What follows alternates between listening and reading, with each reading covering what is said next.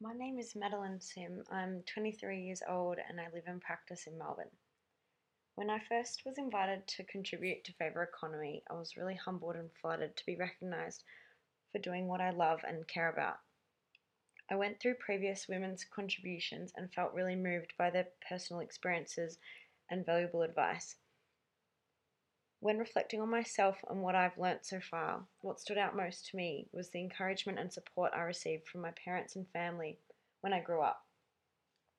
They taught me the value of trusting my intuition, and as I learned more about the world, really believing in my own opinions and philosophies. They helped me have confidence in my approach to life and to making work.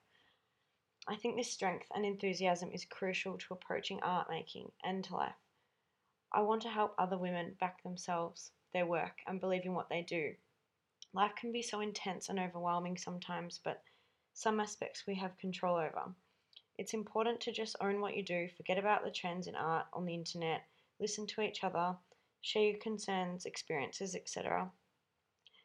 Because um, connecting with people uh, from different backgrounds and generations um, who create themselves has made my love of art grow and evolve a lot.